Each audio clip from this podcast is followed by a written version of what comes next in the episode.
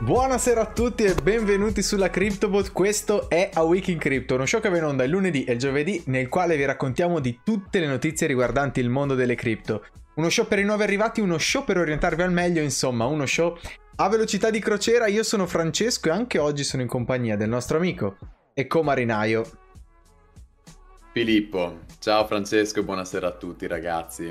Come già avrete visto dalla storia di Francesco, nella puntata di oggi dobbiamo parlare di alcune notizie che sono accadute nelle ultime ore, in realtà, tra cui soprattutto l'attacco di DDoS. Ti ho già perso Filippo, ti fermo già, che... spero che tu mi senta. Mi hai già perso. Ti ho già perso. Sapete bene ragazzi che siamo in un momento di...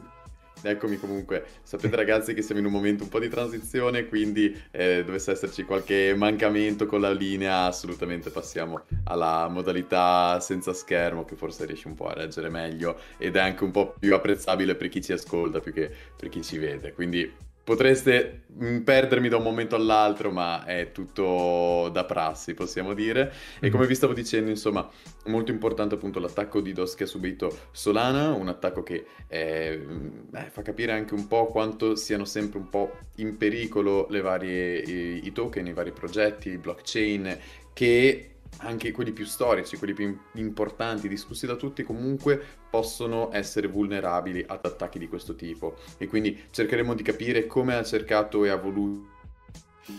Ti ho già riperso Filippo. Ti chiedo la cortesia di passare in modalità esatto.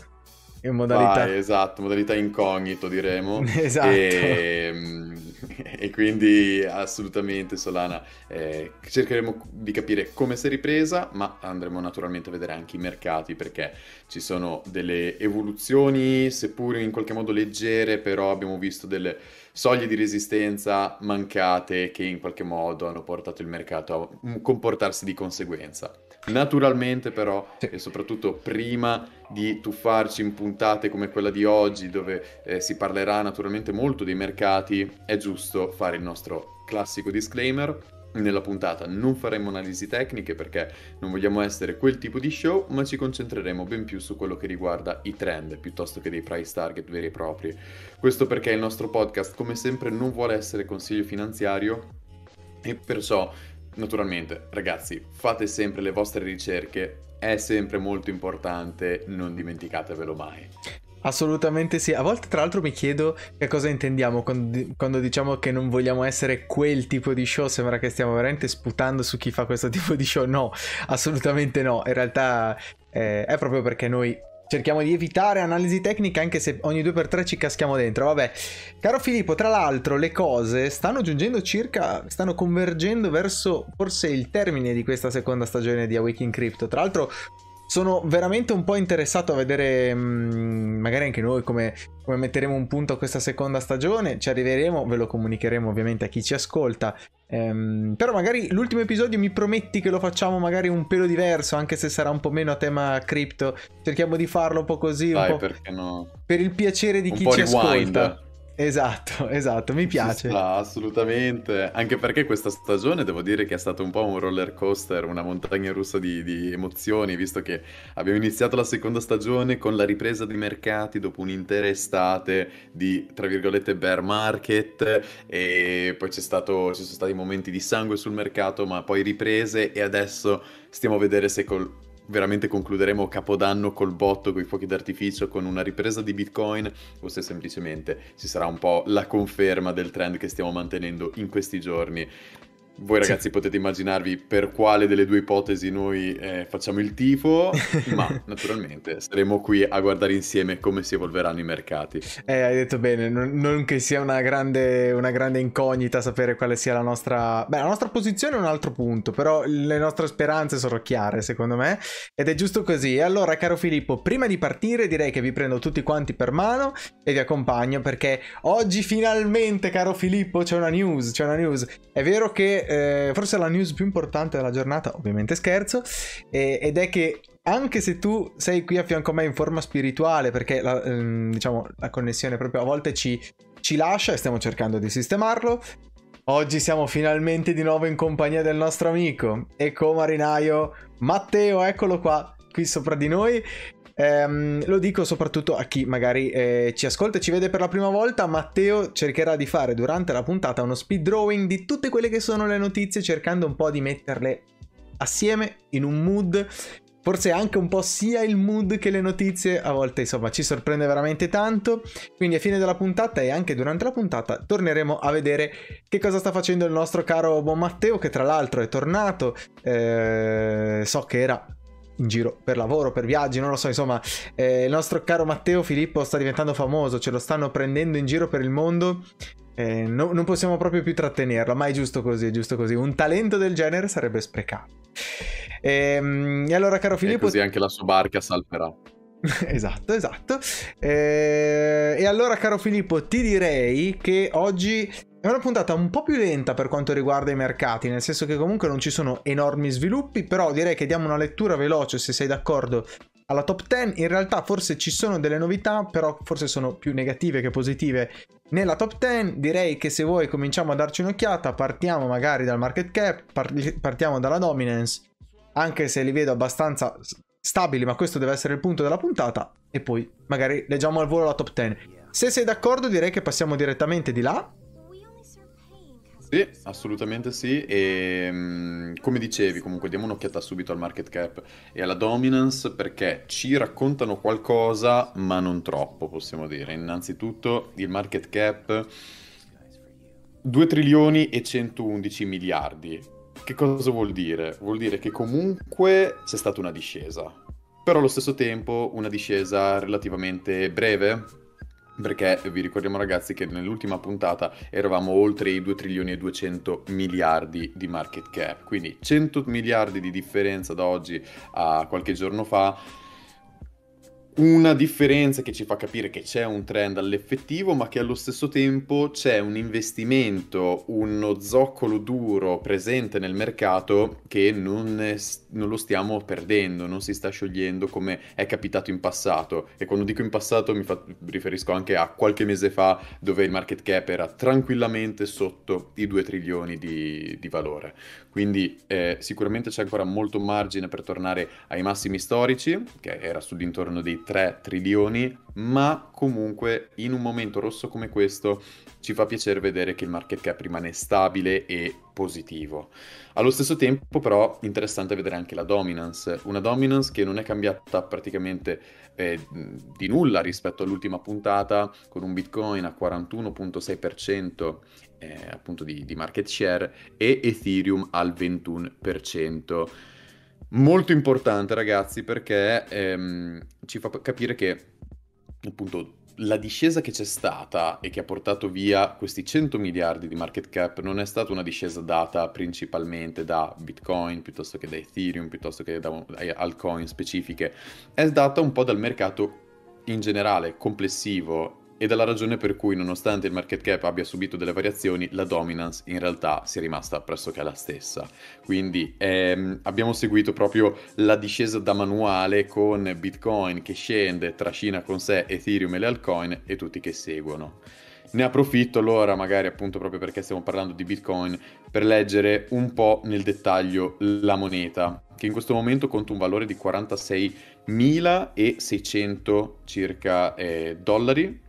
Se guardiamo però possiamo vedere che ci sono state delle discese anche nella giornata di oggi molto forti, siamo arrivati in realtà anche sotto i 46.000 e quindi abbiamo perso il valore chiave che dicevamo durante l'ultima puntata della weekly candle, che non ci è riuscita a fare da supporto, e quindi c'è chi specula che in questo momento il prossimo target saranno i 42.000 dollari, quindi altri 4-5.000 dollari di differenza che inizia a portare Bitcoin nella parte medio-bassa comunque del suo classico range. Siamo partiti comunque da un valore di oltre i 60.000, adesso ritrovarci nella parte bassa dei 40.000 vuol dire comunque una discesa molto molto forte. Sì, tra l'altro cioè, non è una sorpresa, questa è una puntata decisamente molto lenta. Tra l'altro c'è un commento di Lorenzo Coppari, adesso magari lo leggiamo, e dice: buonasera ragazzi, come lo vedete CRO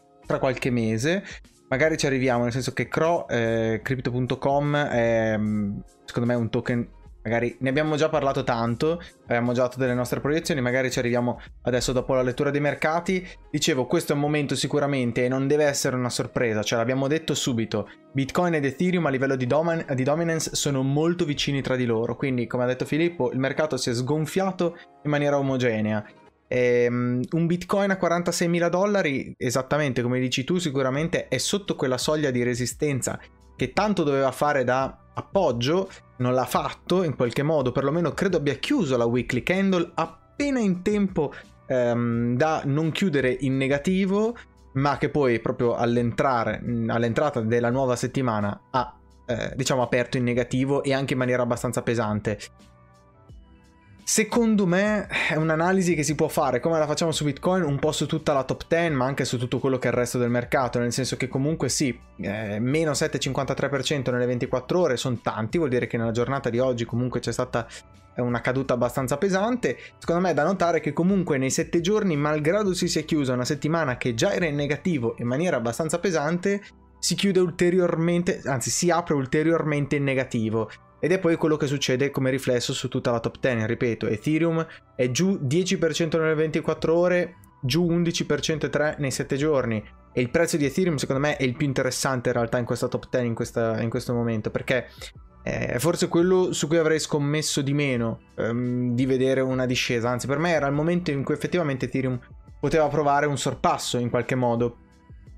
Binance Coin $520, meno 9% nelle 24 ore, meno 9% nei 7 giorni. Insomma, questo giro Bitcoin non ha lasciato speranze, non ha risparmiato nessuno. Quarta posizione Tether, USDT, ovviamente quando c'è Tether in quarta posizione sembra un brutto segnale, e secondo me potrebbe, diciamo, crearsi un nuovo livello di allerta per questo tipo di brutto segnale qualora nelle settimane Tether dovesse mangiarsi anche la terza posizione, e quello sarebbe forse il segnale negativo per eccellenza. Solana in quinta posizione, $150, meno 13,3% nelle 24 ore, meno 20,5% nei 7 giorni, insomma è veramente una settimana bestiale. Solana nello specifico però teniamolo a mente, ci ritorneremo del perché sia stata una delle più colpite, ci arriveremo strada facendo, però insomma mi sembra di capire, Filippo, e magari ti lascio anche le ultime posizioni, magari dopo diamo un'occhiata anche a Cro.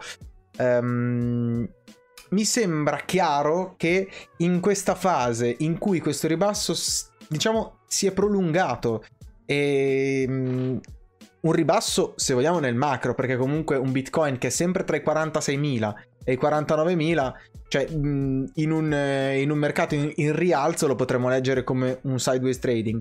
Qua secondo me non lo è, qua secondo me è l'indicatore di un Bitcoin che continua a scendere nel macro. Adesso se vogliamo possiamo aprire il grafico eventualmente, ma è la dimostrazione che non c'è entusiasmo in questo momento specifico. Ed è quella stessa cosa che dicevamo, forse, ecco, basta guardare la giornata di oggi. Insomma, attenzione che c'è un ribasso che, tra l'altro, nella notte potrebbe ancora di più creare, esatto, dolori e sangue. Però, insomma, eccola qui la weekly candle. Guarda anche solo il grafico, come lo dice, proprio lo sta urlando. Se guardiamo il grafico del daily, proprio della giornata di oggi, vediamo come ci sia una netta discesa che potremmo portarci dietro anche nelle prossime ore. D'altronde vi ricordiamo, ragazzi, che in America è ancora giorno, il mercato è ancora più che vivo, e quindi non mi stupirebbe svegliarmi domani mattina a ritrovare un Bitcoin che si aggira appunto nella parte bassa dei $40.000, quindi tra i 40 e i 43, 44 massimo $1.000 di valore. Ma che poi tra l'altro anche il discorso è che è sempre così un pochettino la situazione, cioè quando Bitcoin deve fare delle cadute non le fa mai in maniera ordinata, cioè è molto più facile vedere una crescita organica che una decrescita organica, e lo sappiamo, è successo spesso. L'entusiasmo si sgonfia molto velocemente nel mondo cripto, è proprio la bolla proprio della speculazione è fatta così, che una volta scoppiata scoppia istantaneamente, non c'è una preparazione, ed è anche un po' quello che dicevamo, se vogliamo, negli episodi scorsi. Quindi secondo me in realtà ne abbiamo parlato anche abbastanza abbondantemente, solo è che, ripeto, eccola qui, no? La chiusura del weekly, guardate, proprio in prossimità di questo verde, nel tentativo di recuperare forse una candela che non chiudesse in negativo, e poi insomma era chiaro che fosse semplicemente un tentativo. Stiamo a vedere quello che succederà nei prossimi giorni, però secondo me A parte che lo dico un po' troppo spesso, mi sembra di dirlo, che la nottata potrebbe essere il vero segnale, però insomma io ci vedo che nel macro una settimana fa eravamo 51.000, oggi siamo a 46.000, non lo so, mi sembra che il macro non ci dia segnali di ripartenze, non ci siano segnali di... non ci siano buoni segnali, questo è il punto, e quindi io prevedo che non sia finita qua, magari non dico per forza la parte bassa dei 40.000, non ci vedo semplicemente una ripartenza in questo istante, magari ci sarà, meglio sicuramente, però insisto con la mia scommessa che avevo detto l'ultima volta che la vera scommessa in questa fase secondo me non è immaginare che Bitcoin vada in giù ma che vada in su, e quindi secondo me continua a valere questo, secondo me è estremamente più probabile continuare ad andare verso il basso. Non è cambiata la mia posizione, tutto lì, non ci sono segnali che mi contraddiscono, ti dico questo. Caro Filippo, ti lascio dalla sesta posizione in poi, tra l'altro vedere in sesta posizione USDC, cioè non lo so, il mio sì, campanello d'allarme qua è una campana intera, sembra veramente un campanile oggi. E con il market cap, quando io vedo letteralmente Tether e USDC così vicine tra di loro e una in quarta posizione e una in sesta, non lo so, sono solo io che ci leggo dei segnali chiarissimi oppure no? No, non ti preoccupare che non sei solo, Francesco, anzi ragazzi, veramente possiamo vedere che la situazione è rossa per tutte le monete, senza alcuna eccezione. Al settimo posto infatti troviamo Cardano ADA con un valore di $1,22, questa moneta è sempre più vicina al dollaro, mi chiedo se ci sarà mai una ripartenza nel momento in cui tocca delle soglie così chiave, critiche come appunto il dollaro, una cifra molto tonda, molto sentita, no, dagli investitori. E tra l'altro Cardano ADA riporta una doppia cifra in negativo sia nelle 24 ore che nei 7 giorni. Infatti possiamo leggere un meno 10.3% nelle ultime 24 ore, un meno 11.3% negli ultimi 7 giorni. Quindi veramente situazione tragica. Molto negativa anche XRP, all'ottavo posto, 0,77 centesimi, meno 9,15% nelle ultime 24 ore, meno 4,5% negli ultimi 7 giorni, ma un'altra moneta che ormai veramente non riesce a riprendersi, e ce la può mettere tutta ma non ce la riesce a fare, è proprio Polkadot. Polkadot con un valore di $26.25, meno della metà rispetto al suo precedente all time high, con un meno 9,99, io sto leggendo in questo momento, nelle ultime 24 ore, e un meno 4,9 negli ultimi 7 giorni. È incredibile vedere come veramente tutte le monete si siano sgonfiate. E sai, qualche puntata fa stavamo dicendo come Terra Luna piuttosto che Dogecoin potevano prendere il posto di Polkadot perché erano così vicine a livello di market cap, però nel momento in cui si sgonfiano tutte simultaneamente, veramente abbiamo visto tutte restare alla stessa posizione ma semplicemente con decine di miliardi di market cap in meno rispetto all'ultima lettura che abbiamo dato alle monete. Concludo magari, Francesco, appunto, avendola anche nominata, leggendo Dogecoin alla 10ª posizione, è ancora lì in top 10 e riesce a restarci ancora per un po' con un valore di $0,15. Guardate il grafico, ragazzi, uno scivolo proprio. Infatti la moneta riporta un meno 8,24% nelle ultime 24 ore e soprattutto un meno 11,29% negli ultimi 7 giorni. Anche in questo caso doppia cifra. Magari diamo un'occhiata anche a ciò che segue la top 10, giusto per concludere il tutto, Francesco? Direi di sì. Beh, Avalanche, giusto, la nominiamo perché l'abbiamo spesso nominata, 12ª posizione, $78, meno 15% nei 7 giorni, meno 10% nelle 24 ore, però io credo che questo meno 10%, 11 in realtà per cento delle 24 ore, ripeto, durante la nottata potrebbe aprirsi in una forbice veramente pesante. Non lo so, io ci vedo sempre la notte come il momento più brutto, ma perché spesso succede di notte, no? Tra le 3 e le 4 del mattino è sempre il momento un po' o di apertura dei mercati cinesi o di chiusura di quelli americani. È un po' mi fa pensare che noi europei contiamo poco in questi numeri, però mi sembra che sia chiaro che sia così. Però insomma, un Avalanche meno 15% è tanto, perché comunque era uno dei progetti che stava cavalcando di più. Secondo me in una nuova mandata di market cycle, diciamo particolarmente bullish, io non faticherei a vedere un Avalanche entrare in top 10 molto rapidamente, ma questo è un altro discorso. Shiba Inu, 13ª posizione, 3272 satoshi, meno 10% nelle 24 ore, meno quasi 9% nei 7 giorni, quindi anche Shiba Inu ancora in costante decrescita. E poi al volo magari leggiamo Crypto.com, 0,53 centesimi, giusto perché ce l'aveva chiesto anche Lorenzo, meno 11% nelle 24 ore, meno 7,38% nei 7 giorni. Allora, se posso dare una mia opinione al volo, in realtà ne abbiamo parlato tanto, Crypto.com ha tutti i meriti di avere un market cap di 13 miliardi, ce li ha, e molto probabilmente secondo me avrebbe tutti i meriti anche di avere un market cap decisamente più alto. Ci vuole il tempo qua per dare veramente risposte, perché Crypto.com è comunque un servizio che si è affermato per varie ragioni. Adesso sta avendo, diciamo, il suo momento secondo me di spicco, anche per queste campagne marketing molto, molto presenti. Insomma, Crypto.com ha fatto parlare di sé anche per quello che offre e anche per gli ambiti in cui si inserisce. Cioè, comunque ne abbiamo parlato sempre in ambiti anche o di NFT o in ambiti sportivi. Insomma, è chiaro che chi sta dietro al team di Crypto.com sappia perfettamente che cosa stia facendo. Però, insomma, è una fase troppo difficile per dire che cosa ci sarà di forte su Crypto.com tra qualche mese. Qua bisogna seguire letteralmente notizie, proiezioni, annunci. Insomma, è chiaro che Crypto.com, secondo me, è uno dei progetti che potenzialmente potrebbe promettere di più.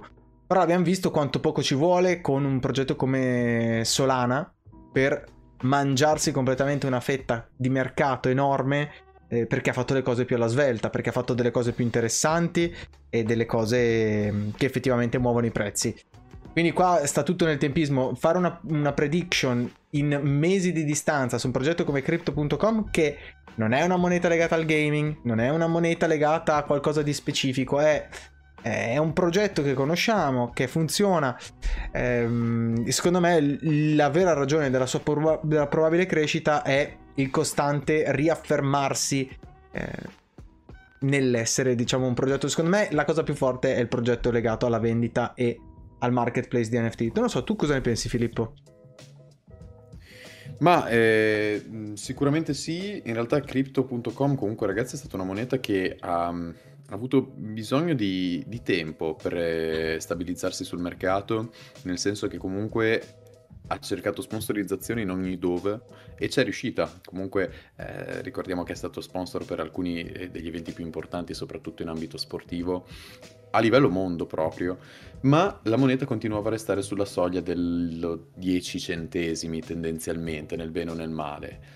Solo quando è riuscita a recuperare il nome dello Staples Center, allora il mercato è come se si fosse svegliato, se si fosse accorto della serietà del progetto Crypto.com, e allora c'è stata un'esplosione, un exploit che ha portato la moneta a superare i 50 centesimi, portandola in 15ª posizione. Io concordo, Francesco, dicendo che comunque Crypto.com è una moneta degna del posizionamento che ha a livello di mercato, e anche a me non stupirebbe vederlo un giorno nella top 10. Abbiamo visto Binance mangiarsi una fetta di mercato gigantesca, consolidarsi sulla 3ª posizione. Ecco, un servizio come quello di Crypto.com, che comunque è un servizio completo, dall'exchange piuttosto che allo staking e i supercharger eccetera, non mi stupisce vedere una adozione sempre più costante nei confronti della moneta, che la porterebbe a raggiungere una market cap più alto, un pricing più alto e perciò una market share decisamente più alta. Diamo tempo al tempo. Comunque la moneta ha appena fatto una impennata molto importante, molto considerevole. Ora c'è da vedere quando potrebbe esserci la prossima leg up proprio nella cronologia, diciamo, della moneta stessa.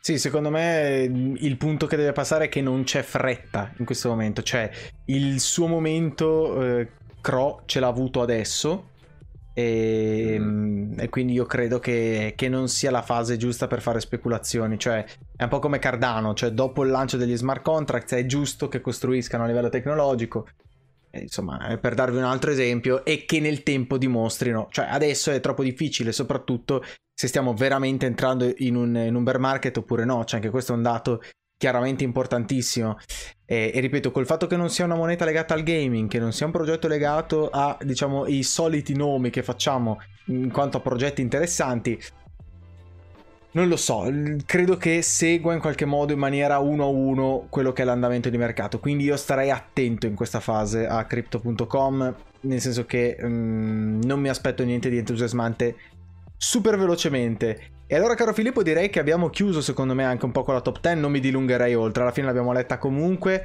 non c'è niente di veramente troppo interessante, sono più le monete in rosso che quelle in verde, tra l'altro vedo che quelle in verde forse sono solo le stablecoin, no, forse c'è anche Near Protocol che alla 29esima posizione nei 7 giorni ha fatto una chiusura in verde, vabbè.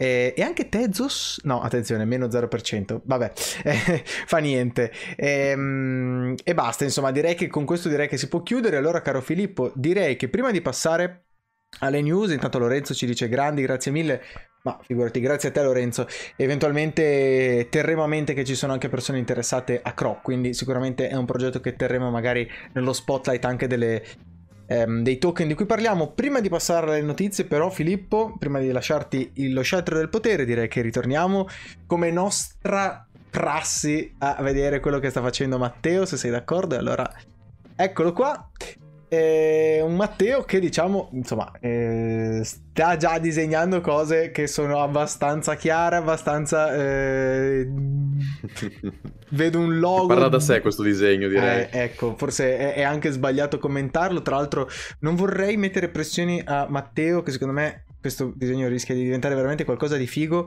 quindi non dirò che cosa ne penso finora, perché potrebbe essere un bel complimento. Stiamo a vedere, mi piace questa idea, mi piace moltissimo questo alone di mistero.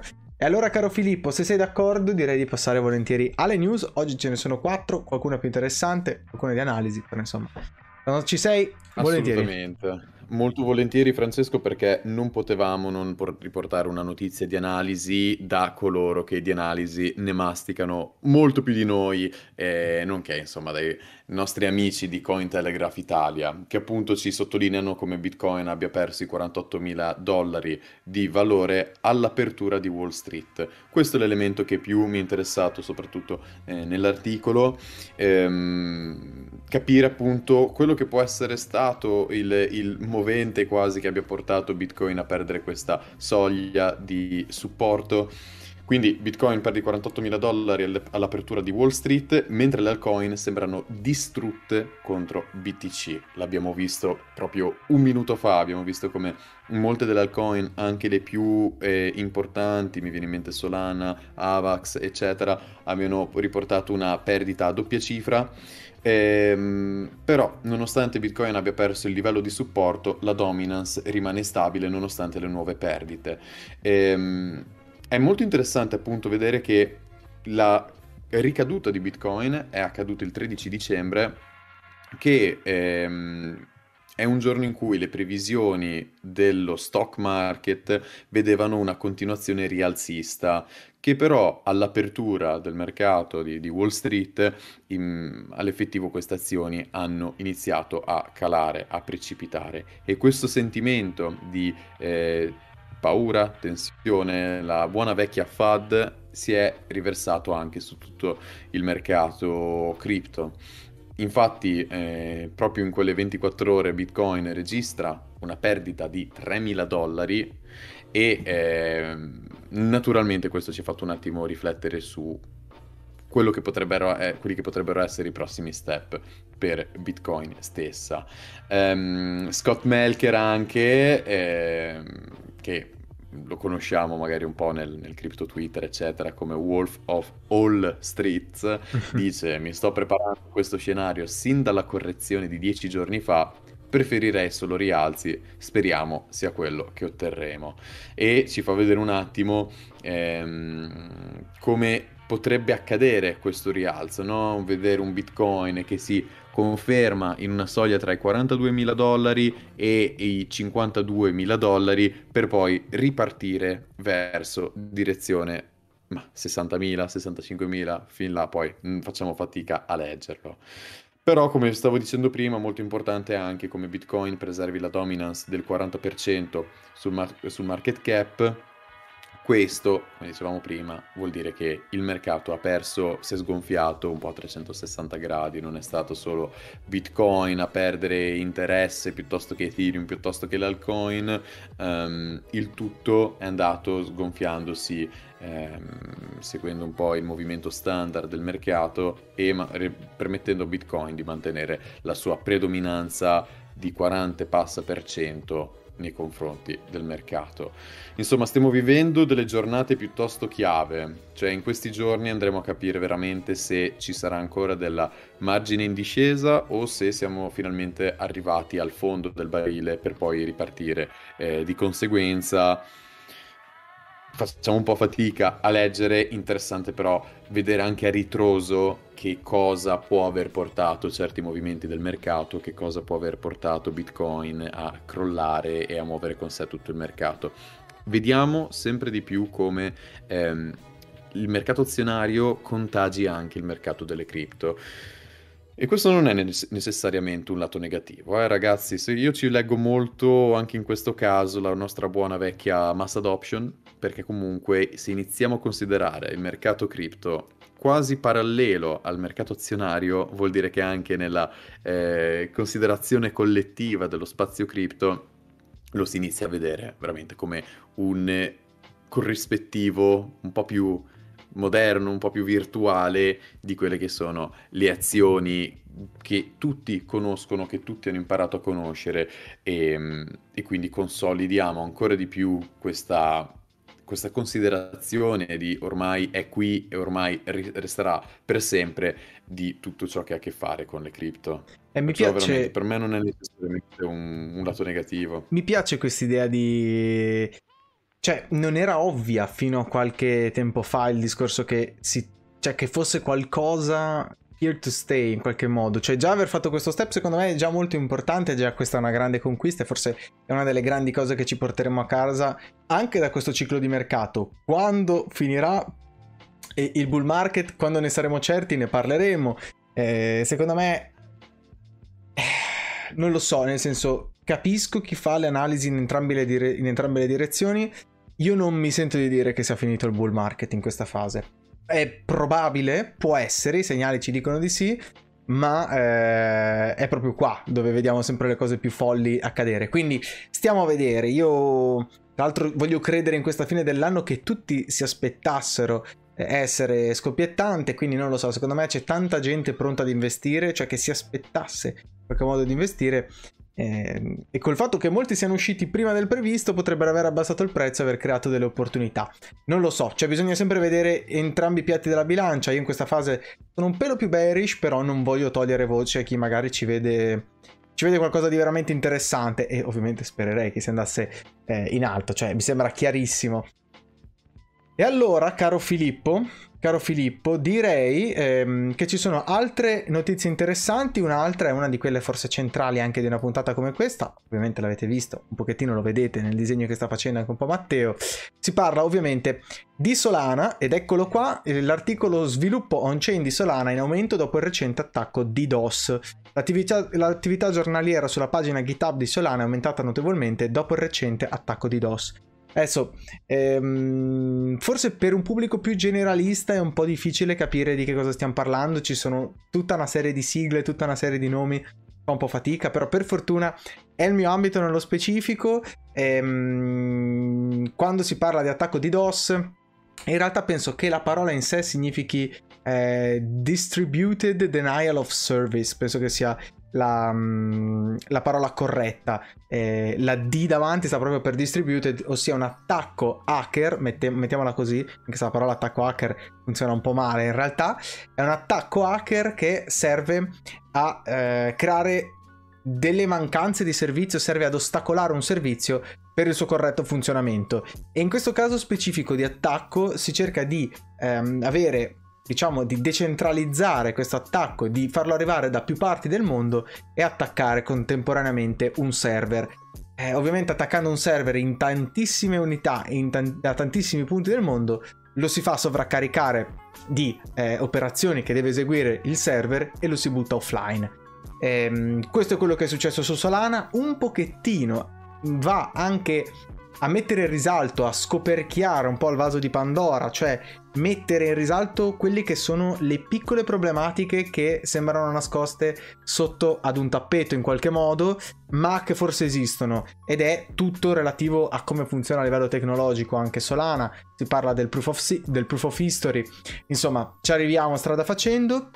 E GitHub, giusto per dare una menzione, è diciamo una piattaforma in cui è possibile mostrare i progetti che si programmano a livello proprio di programmazione, insomma se siete informatici saprete di che cosa sto parlando, ed è possibile tracciare, mettiamola così, l'attività che c'è a livello proprio di sviluppo su un determinato progetto, perché appunto questi progetti sono visibili a tutti. C'è stato ovviamente un grandissimo rallentamento di quello che è il carico di chi stava sviluppando su Solana in questi giorni, a seguito appunto del fatto che ci fosse stato un attacco di DDoS, un'attività che però ha ripreso a funzionare mettendo la marcia giusta, ripartendo in quinta per davvero, perché ha superato addirittura eccolo qua, lo vediamo qua, i contributi giornalieri che hanno invece altri progetti che ogni giorno lavorano duramente e che sono forse quelli che sono più in testa, ossia parliamo di Polkadot e Cardano. Ecco, se questi contributi giornalieri sono visibili li possiamo anche contare. Polkadot ha fatto 76 contributi giornalieri, Cardano 65 e Solana 90. Io non vorrei che questa fosse una situazione da collo di bottiglia, non vorrei che appunto la mancanza del servizio, l'aver ostacolato il servizio, abbia tenuto un po' indietro, abbiano laggato nel portare a compimento adesso partirei con i termini tecnici, Filippo, sono molto serio su sta cosa della programmazione, ma non vorrei che questa mancanza di servizio avesse ostacolato gli sviluppatori, che invece nel momento in cui hanno aperto, hanno riaperto al funzionamento del servizio, non vorrei che fosse stato un po' come l'apertura di una diga che ostacolava un flusso in piena, mettiamola così. Sicuramente, ripeto, è anche un attacco che mette in luce il fatto magari di qualche criticità che c'è su Solana, ed eccolo qui. Molti esperti hanno attribuito l'attacco di DDoS coordinato a difetti di progettazione al meccanismo di consenso Proof of History di Solana. In precedenza anche un report di Grayscale Investment ha segnalato l'uso della POH in Solana, indicando il meccanismo di consenso di Solana adotta una nuova tecnologia di blockchain non ampiamente utilizzata e potrebbe non funzionare come previsto. Potrebbero essere presenti difetti nella crittografia sottostante del network, inclusi difetti che influenzano la funzionalità del network di Solana o rendono il network vulnerabile ad attacchi. Ed è un po' così nel mondo dell'informatica, ve lo assicuro, nel mondo dell'hacking, nel mondo di chi cerca di trovare queste criticità nei progetti che esistono, quando c'è un invito come questo, no? Il fatto che tu possa essere esposto a qualche tipo di criticità è un invito a nozze per chi ama fare questo tipo di attacchi, e infatti non ha tardato ad arrivare. Però è bello che magari questo abbia proprio creato dal nulla questo momento di forte entusiasmo di sviluppo su Solana, che ripeto secondo me è anche un po' derivato da questo discorso del collo di bottiglia, però alla fine dei conti l'importante è che comunque per un brutto episodio che abbia colpito Solana, e che secondo me tra l'altro rischia di non concludersi qua, cioè come dice qua nell'articolo, alcuni difetti partono proprio dalla stabilità. È un po' come aver fatto delle fondamenta instabili, perché abbiamo utilizzato magari una tecnologia di costruzione un po' nuova, un po' particolare, che può portare grandissimi benefici, ma che proprio per il fatto di essere utilizzata poco, di essere nuova da un punto di vista di implementazione, rischia di mostrare nel tempo le criticità. Insomma, stiamo a vedere quali saranno i prossimi passi anche a livello di sviluppo nel cercare di arginare questi problemi, però sicuramente Solana resta uno dei progetti più interessanti. Forse anche questo ha messo un punto, se vogliamo, alla bullish run di Solana in questa fase, però insomma io non mi sento che il problema sia stato questo. Sicuramente questo ha semplicemente contribuito. Tu cosa ne pensi? No, è esattamente così, cioè potrebbe essere comunque in qualche modo un un dosso che però non interrompe la via, non interrompe il flusso così consolidato e definito di tutto ciò che ha a che fare con Solana. Quindi comunque vedremo quali complicazioni potrebbe avere questo attacco, ma allo stesso tempo insomma è anche importante che ci sia un evento che faccia scattare una sorta di awareness anche nei confronti di criticità di questo tipo, che così per le prossime volte ci sia magari un occhio più di riguardo anche per il peggio e perciò in qualche modo meglio prevenire che curare, e in questo caso ci si può curare quel tanto che basta per poter prevenire in futuro. E, invece Francesco, ecco, per la prossima notizia entrerei in temi un po' più felici, se possiamo metterla così, perché ci sono veramente degli aggiornamenti, per alcuni inaspettati, per altri in realtà quasi scontati, ma che comunque quando li si leggono in qualche modo ci stupisce. Questo perché il CEO di Socios ci conferma che da giugno il market cap dei fan token è salito di oltre il 60%. Per chi non lo sapesse, ragazzi, i fan token sono una forma di valuta digitale che fornisce ai possessori l'accesso a una serie di vantaggi, tra cui possibilità di voto sulle decisioni del club, design del merchandising, vari premi, eccetera eccetera. Quindi tutte esperienze mirate a coinvolgere gli appassionati di squadre che siano sportive piuttosto che artisti all'effettivo. In questo momento noi vediamo i fan tokens utilizzati prettamente in ambito sportivo, possiamo dire, però non mi stupirebbe vedere lo youtuber, no? Il Mr. Beast, bravo, il Logan Paul che lancia lui il suo token, e quindi allora a quel punto si acquisterebbe il fan token anche per supporto nei confronti dell'artista e non più della squadra. Sono importanti naturalmente questi fan token perché non sono delle vere e proprie criptovalute, sono piuttosto dei beni digitali che non si spendono ma vengono detenuti per ottenere dei benefici. Quindi invece di fare trading con i fan token si detengono e basta. E appunto, se entriamo un po' più nel dettaglio economico, possiamo dire, di questo mercato, da giugno il mercato è aumentato di circa 157 milioni di dollari in termini proprio di capitalizzazione di mercato totale, 157 milioni di dollari che sono il 60% in mezzo anno, non è affatto male, tant'è che secondo in realtà Alexandre Dreyfus, che è il fondatore e il CEO di Socios e Cilis, in questo momento il market cap totale è di 250 milioni di dollari, ma la dimensione del mercato dei fan token è prevista, aumenterà prevedibilmente per 10 miliardi di dollari nei prossimi 5 anni. Quindi immaginatevi anche che crescita esponenziale possiamo vedere in questo mercato. E soprattutto quello che era interessante innanzitutto era vedere che i fan token più valutati sono quelli del Paris Saint-Germain e del Manchester City, che comunque sono due dei club più noti sul mercato e che quindi non ci stupisce. Ma proprio perché Binance è divenuto un player molto importante nel settore dei fan token, perché hanno lanciato una piattaforma dedicata, è stato lanciato anche il fan token della Lazio proprio sul Binance Launchpad, e essendo, forse perché è proprio a portata di tutti tramite Binance, tramite il Launchpad eccetera, però essendo così tanto considerato e a portata di tutti, il fan token della Lazio è uno dei token più capitalizzati, con un market cap di 51 milioni di dollari. Ora, 51 milioni di dollari su un mercato totale di 250 milioni di dollari è naturalmente una bella fetta di mercato, e quindi capiamo anche che forse abbiamo già la ricetta per il successo.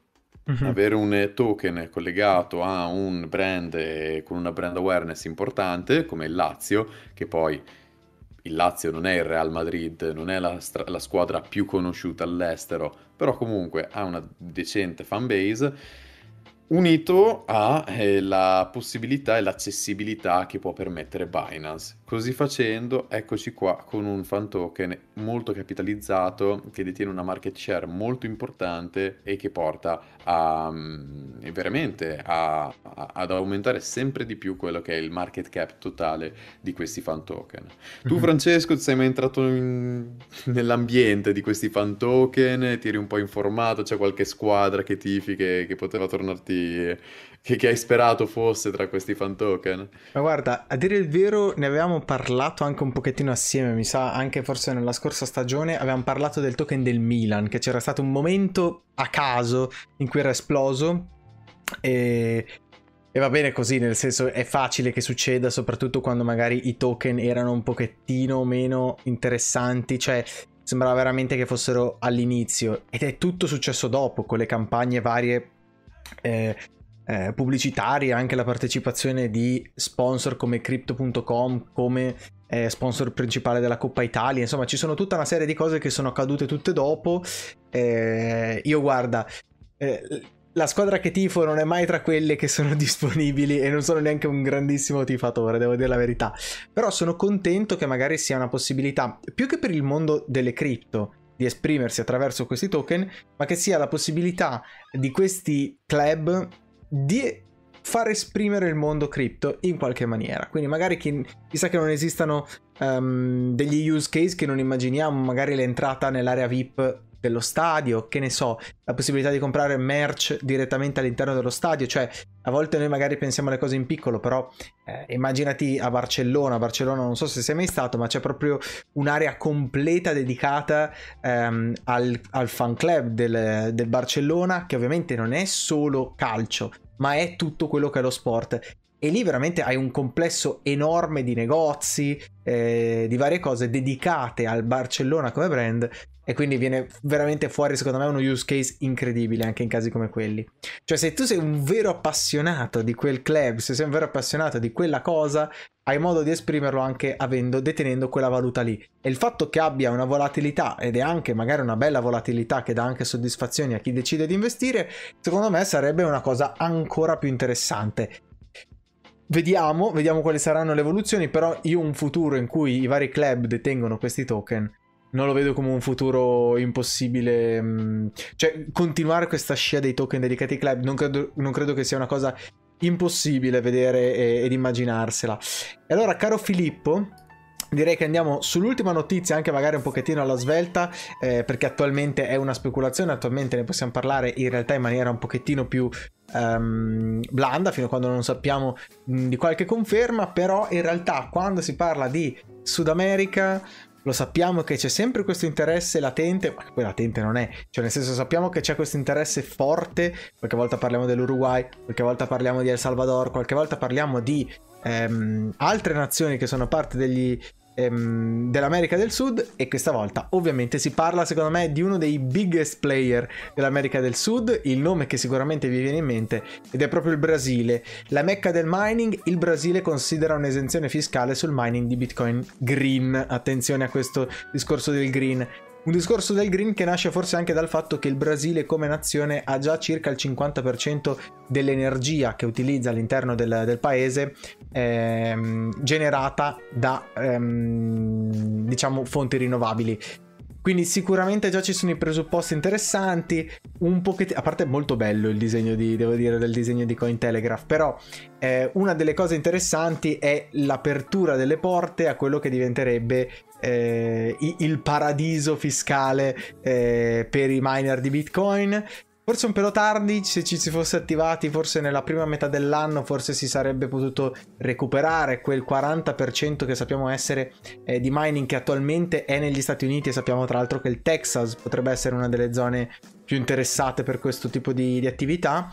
Ecco che chiaramente però si apre l'idea che comunque immette liquidità, comunque immette un circolo molto interessante, e sicuramente paesi come il Brasile possono dare la loro opinione, possono cercare di accaparrarsi quella parte di mercato in maniera un po' astuta, forse perché sono tra quelli che hanno meno da perdere. Quindi attenzione, il congresso brasiliano ha ascoltato diverse proposte a favore di un'esenzione fiscale sui miner e la promozione delle criptovalute come valuta nazionale. Ora, Che io creda che il Bitcoin diventi valuta nazionale, non a stretto giro, non credo proprio. Però il fatto che arrivi, diciamo, presso il congresso questo tipo di proposte, chiaramente appoggiata da chi sostiene le cripto, ma sicuramente un segnale molto forte, perché arrivare a discuterla è già un buon passo, secondo me ci dimostra di quale sia veramente la direzione di questo Sud America, che in qualche modo si trova a essere sempre più interessato, forse anche un po' per vicinanza di nazioni, non lo so. Comunque il congresso ha ascoltato una proposta per classificare le criptovalute come valute invece di commodity. Se approvata, consentirà agli exchange crypto di fornire servizi finanziari e concedere prestiti ai residenti brasiliani. Insomma, è la formula perfetta, per in qualche modo attirare i miner, eccolo qua, perché dice che la proposta è anche quella di un'esenzione fiscale sull'importazione di mining rig crypto e su qualsiasi operazione di mining, cioè non si tratta solo del mining in sé, ma anche di tutto quello che è che accompagna l'operazione di mining, quindi la strumentazione. Insomma, mi sembra veramente chiaro che il Brasile faccia sul serio con una proposta del genere.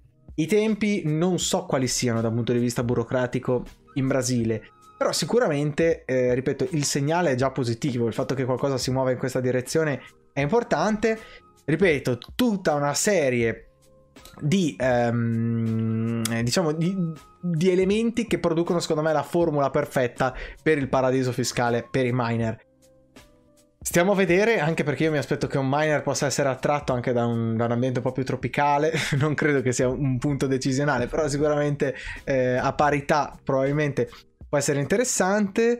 E tra l'altro, ecco, ci sono anche delle società che sono parte di questo processo che vorrebbe seguire il Brasile, come Moeda, e addirittura il CEO di Moeda ha detto che le cripto stanno crescendo rapidamente in Brasile e gli enti regolatori sono stati molto proattivi e protettivi sull'incentivare il mining ed elaborare politiche per le migliori prassi, mentre grandi aziende annunciavano piani per includere le cripto. Insomma, un movimento che sì, è anche al di fuori del Parlamento e anche al di fuori del Congresso. Insomma, mi sembra chiaro che gli occhi puntati sul Brasile, che anche da un punto di vista energetico, ripeto, avrebbe le carte in regola per permettersi di fare bella figura, non lo so, 2022 sicuramente potrebbe essere un'annata di grandi svolte, perché il Brasile non è El Salvador, il Brasile è una nazione di una rilevanza enorme, magari non è tra i primi mercati al mondo, ma forse, ripeto, è proprio questa la ragione per cui si possono permettere di rischiare di più,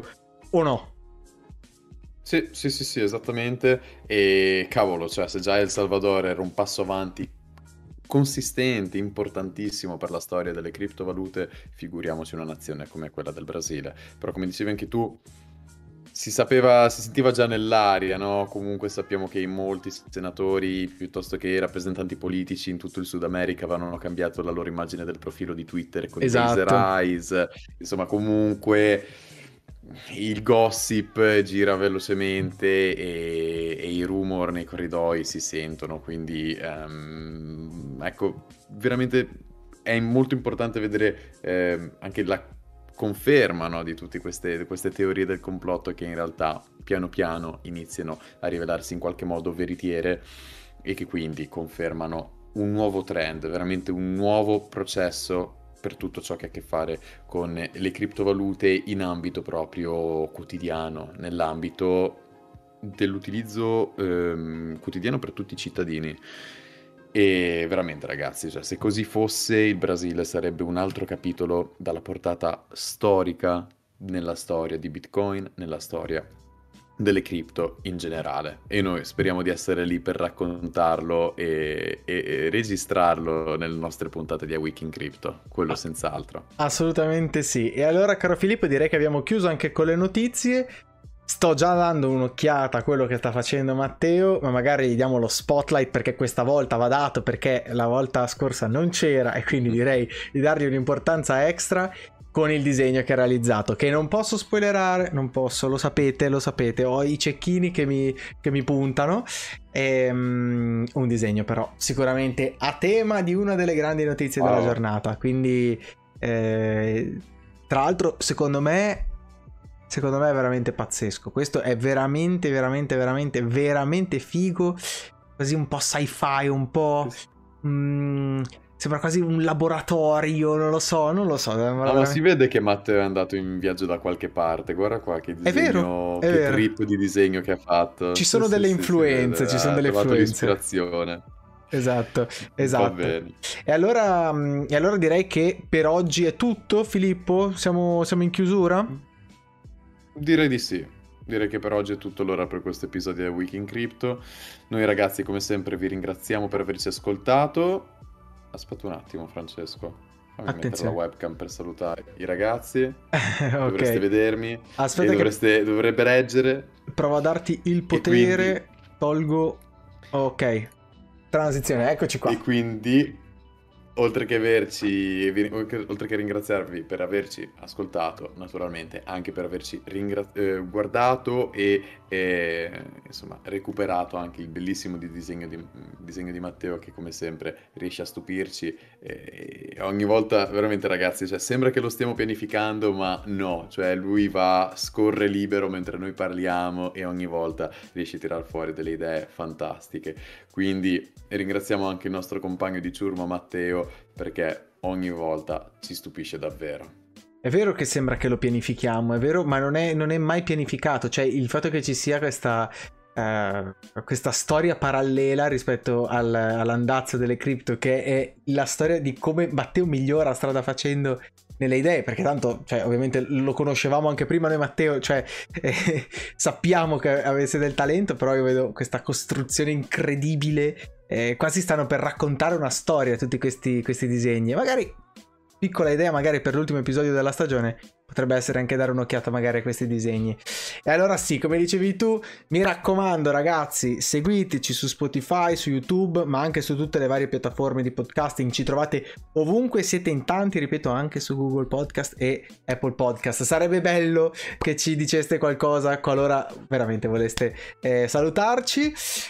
Come sempre potete trovarci sui vari social, Instagram, lo vedete di qua, CryptoBot Italia, Twitter, CryptoBot IT e CryptoBot, ovviamente, per cercarci come podcast. Quindi appuntamento alla prossima puntata ragazzi, e ricordatevi, cari marinai, non stiamo andando sulla luna, ma stiamo navigando per la terra promessa. Alla prossima, ci vediamo giovedì alle 21:30. Ciao a tutti. Buona serata a tutti.